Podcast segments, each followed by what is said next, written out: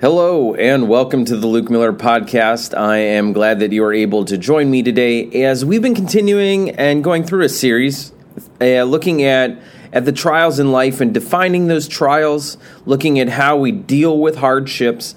And we started off in Hebrews chapter 12 and slowly moved our way over to James. And over the last couple weeks, we've been camping out in James chapter 1 and we haven't really made it past the first five verses. Uh, and if you're hoping for a few more verses today, uh, I have got bad news for you, as we are going to be spending some more time uh, taking a look at James chapter 1, verses 2 and 5. And, and I say this because uh, we've looked a lot at, at the reasons. Uh, and and of trials and what trials are, but we haven't spent a lot of time still saying you know, what do I do about it? Uh, and and often we find ourselves asking the question when we're going through difficult times, and especially if we're going through extremely difficult times, is saying something along the lines of, "Why does God hate me? Why does God not like me?"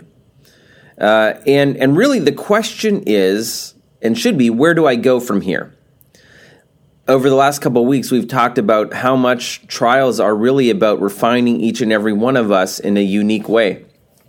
And although we may not like it, there is something very special in knowing that God has personally designed a way in which we can grow.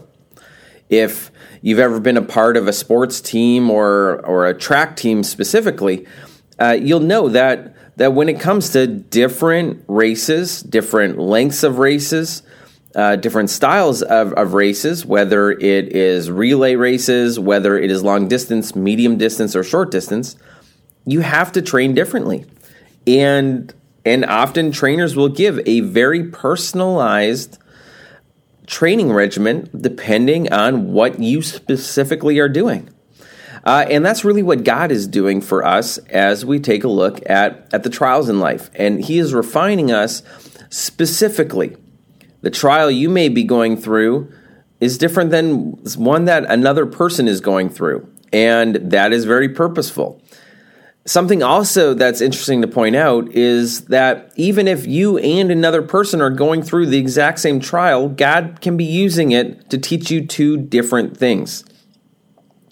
God is very specific in in the sense that he wants us to grow as individuals, and and be the best that that we can be and be the best Christ follower and have the largest impact in our community.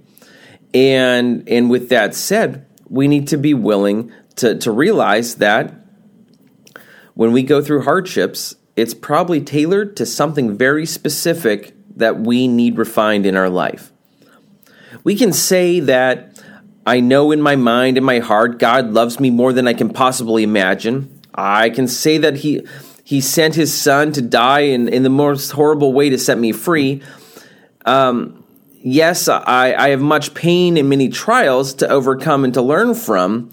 It is a tough one for me to, to acknowledge. I can acknowledge many truths about who God is and what He's done for me, but when it directly affects us, we sometimes have a problem in actually dealing with it.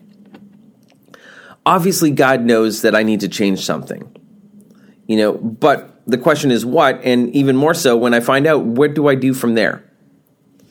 And and really asking how do we refine ourselves and start taking those action steps.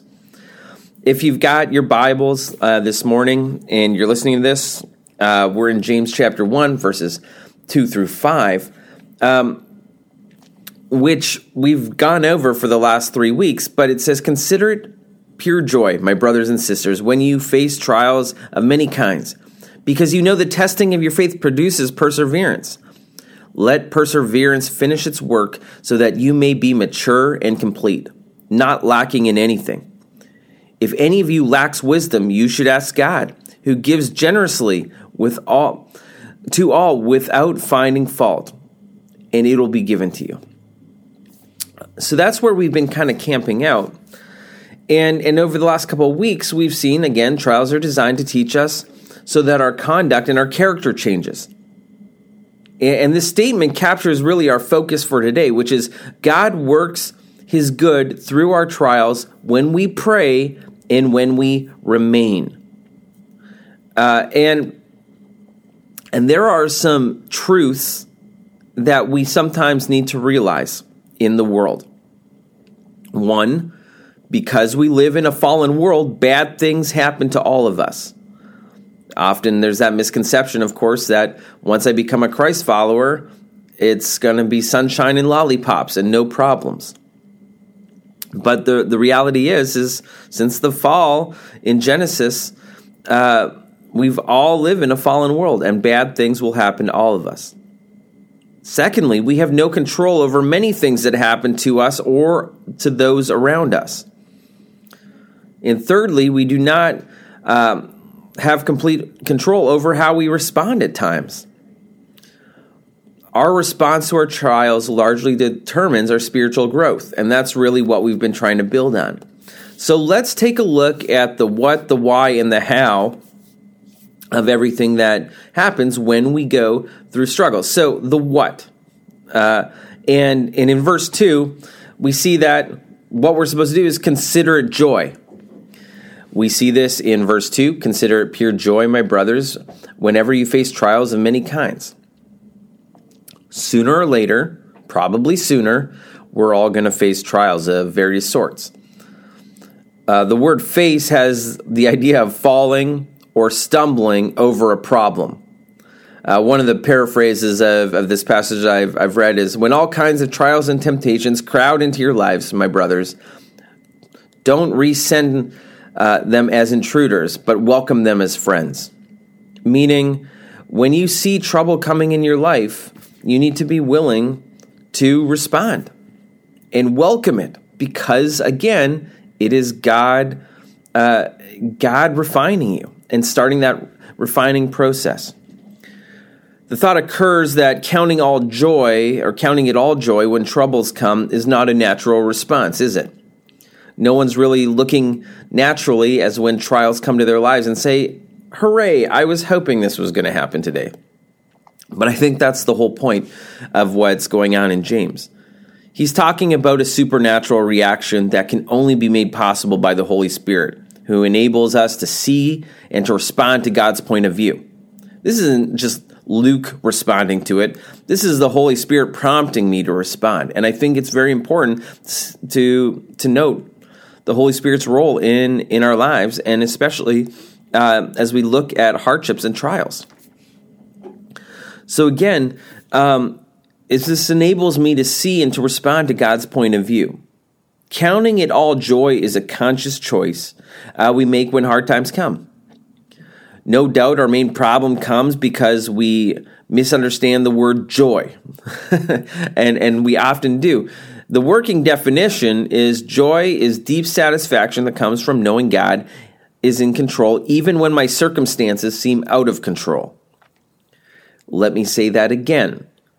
Joy is deep satisfaction that comes from knowing that God is in control, even when my circumstances seem to be out of control. Right? And, and so, if we think of count it all joy, uh, and we take a look at this, um, then then it allows us to realize that when hardships come, there is still a, an aspect of control that is happening, but to see that control and have that control, there has to be that reliance on God, right? Uh, and and and so we look at what we're supposed to do, which is consider it all joy. Um, and we know why what we're what we're doing is to concentrate on the benefits that come out of it. In fact, in verse 3 and 4, we see, because you know that testing of your faith develops perseverance, per- perseverance must finish its work so that you may be mature and complete, not lacking in anything. Do you see the word because in there? In that phrase, so that? These two verses tell us why we need to consider it joy. It's because the two results are perseverance and maturity. And, and that helps us see there, there's a purpose behind our problems. but we're going to have to make the choice to concentrate on the benefits and not drift towards bitterness, which is something that we often do. God works his good through our trials when we pray and when we remain in him, when we welcome that refining process. When trials come, there's something there's something we can't know and there's something we can know. We can't always know why things happen the way they do. No matter how hard we try and figure things out, there will still be many mysteries in life. One of the things I always, uh, one phrase, and every parent who's listened to this knows, uh, and it's interesting as a parent reflecting on how I used to respond to it as a kid. But when my parents would say something and I wanted to know the reason why something was happening, and I would ask why, and they said, Because I said so. And I said, But why? because I said so. And they said, and again, I would push and say, why? I, I need to know. And they say, you don't need to know. And the reason is, it's because we're your mom and your dad, and we say so. And as a kid, that drove me nuts. And now, as a parent, I'm not going to lie, it's kind of one of my favorite phrases because because it's uh, there's kind of a, a reality in that is is sometimes we need to know, and and our kids don't need to know uh, a reason for something. Um, and and we can't always know why things happen, even when we go trials through trials.